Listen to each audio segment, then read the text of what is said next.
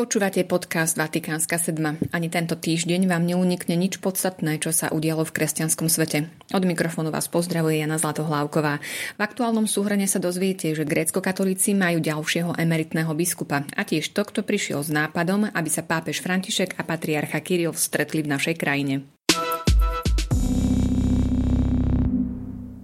Uplynulých 7 dní bolo bohatých na udalosti. Zo slovenskej perspektívy možno za top správu označiť koniec arcibiskupa Jana Babiaka na čele Prešovskej archieparchie. Pápež prijal jeho rezignáciu, ktorú vladyka ponúkol ešte vo februári.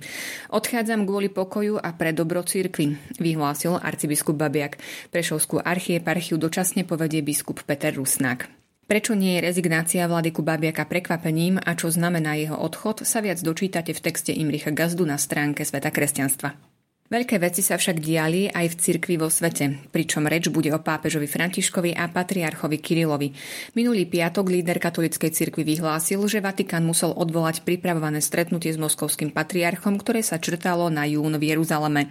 Pápež otvorene priznal, že vatikánska diplomácia pochopila, že stretnutie oboch strán by v tom čase mohlo viesť k mnohým nedorozumeniam. Áno, stretnutie s Kirilom by teraz nevyzeralo pre pápeža dobre. Ruský patriarcha a Putinov spojenec totiž stále neodsúdil a nekritizoval vojnu, hoci uplynulý víkend vyjadril nádej, že sa špeciálna vojenská operácia Moskvy na Ukrajine rýchlo skončí. Kiril povedal, citujem, Boh daj, aby tento veľkonočný dar tým, ktorí sú zapojení do tohto ťažkého konfliktu, pomohol upokojiť ich srdcia, mysle, duše, aby sa čo najskôr skončili vzájomné spory a zavládol dlho očakávaný pokoj a s ním môže byť posilnená aj zbožnosť a viera ľudí.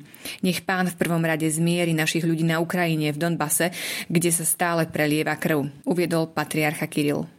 Pápež František dal Kirilovi svoju nespokojnosť s jeho postojom pocítiť hneď dva razy za krátky čas.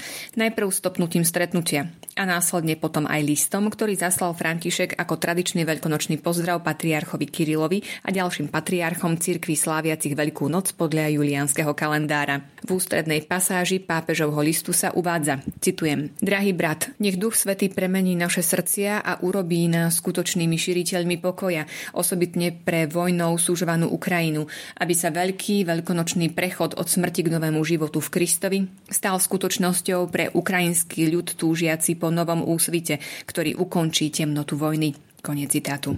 Zaujímavé je, že list zverejnila web stránka Moskovského patriarchátu. Zdá sa teda, že sa v Moskve nenahnevali, respektíve slovné spojenie skutočnými šíriteľmi pokoja nevzali osobne. To samozrejme neznamená, že stretnutie Františka a Kirila sa napokon uskutoční skoro, ale vo výhľade zrejme zostáva. Najnovší rozvíril vody bývalý eurokomisár a niekdajší vyslanec Európskej únie pre náboženskú slobodu Jan Figel.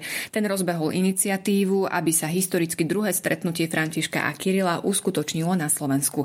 Figel podľa vlastných slov osobitne komunikoval o návrhu stretnutia v Bratislave s moskovskými aj vatikánskymi predstaviteľmi a ich reakcie vraj boli pozitívne, čo však neznamená, že padli formálne rozhodnutia. Uvidíme, či si historicky druhú spoločnú fotku spravia lídry cirkvy v meste, ktorého názov hovorí o sláve bratov.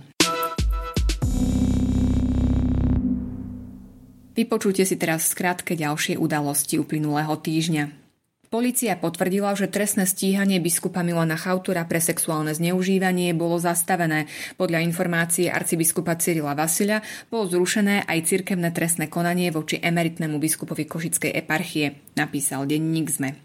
Cez víkend sa uskutoční púť Slovákov do Ríma, ktorou sa chcú poďakovať za minuloročnú návštevu pápeža Františka na Slovensku.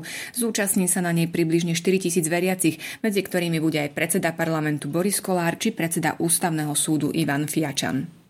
Dvojica nadšencov vytvorila internetovú stránku mapujúcu viac ako 4 tisíc slovenských kostolov. Najviac chrámov na Slovensku je zasvetených svetému Michalovi.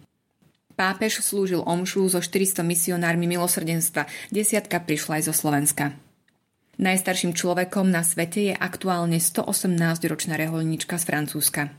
Cirkev v Španielsku opäť žiada o odpustenie za prípady sexuálneho zneužívania. Španielskí biskupy poverili prestížnu právnickú kanceláriu, aby vykonala nezávislý audit spôsobu, akým sa riešili prípady sexuálneho zneužívania. Pápež vymenoval nového parížského arcibiskupa, dokončí obnovu katedrály Notre Dame.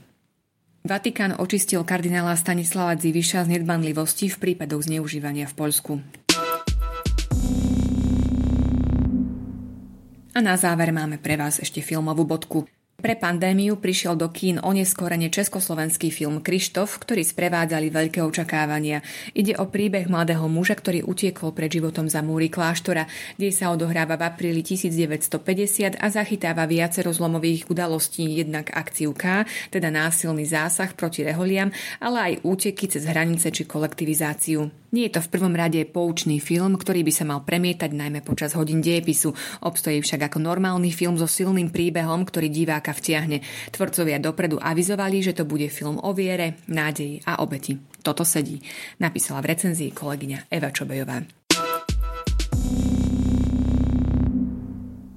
Počúvali ste súhrn diania v kresťanskom svete, ktorý pre vás pripravil redaktor Pavol Rábara a podcastovo spracovala Jana Zlatohlávková. Prajeme vám požehnaný víkend. Do počutia.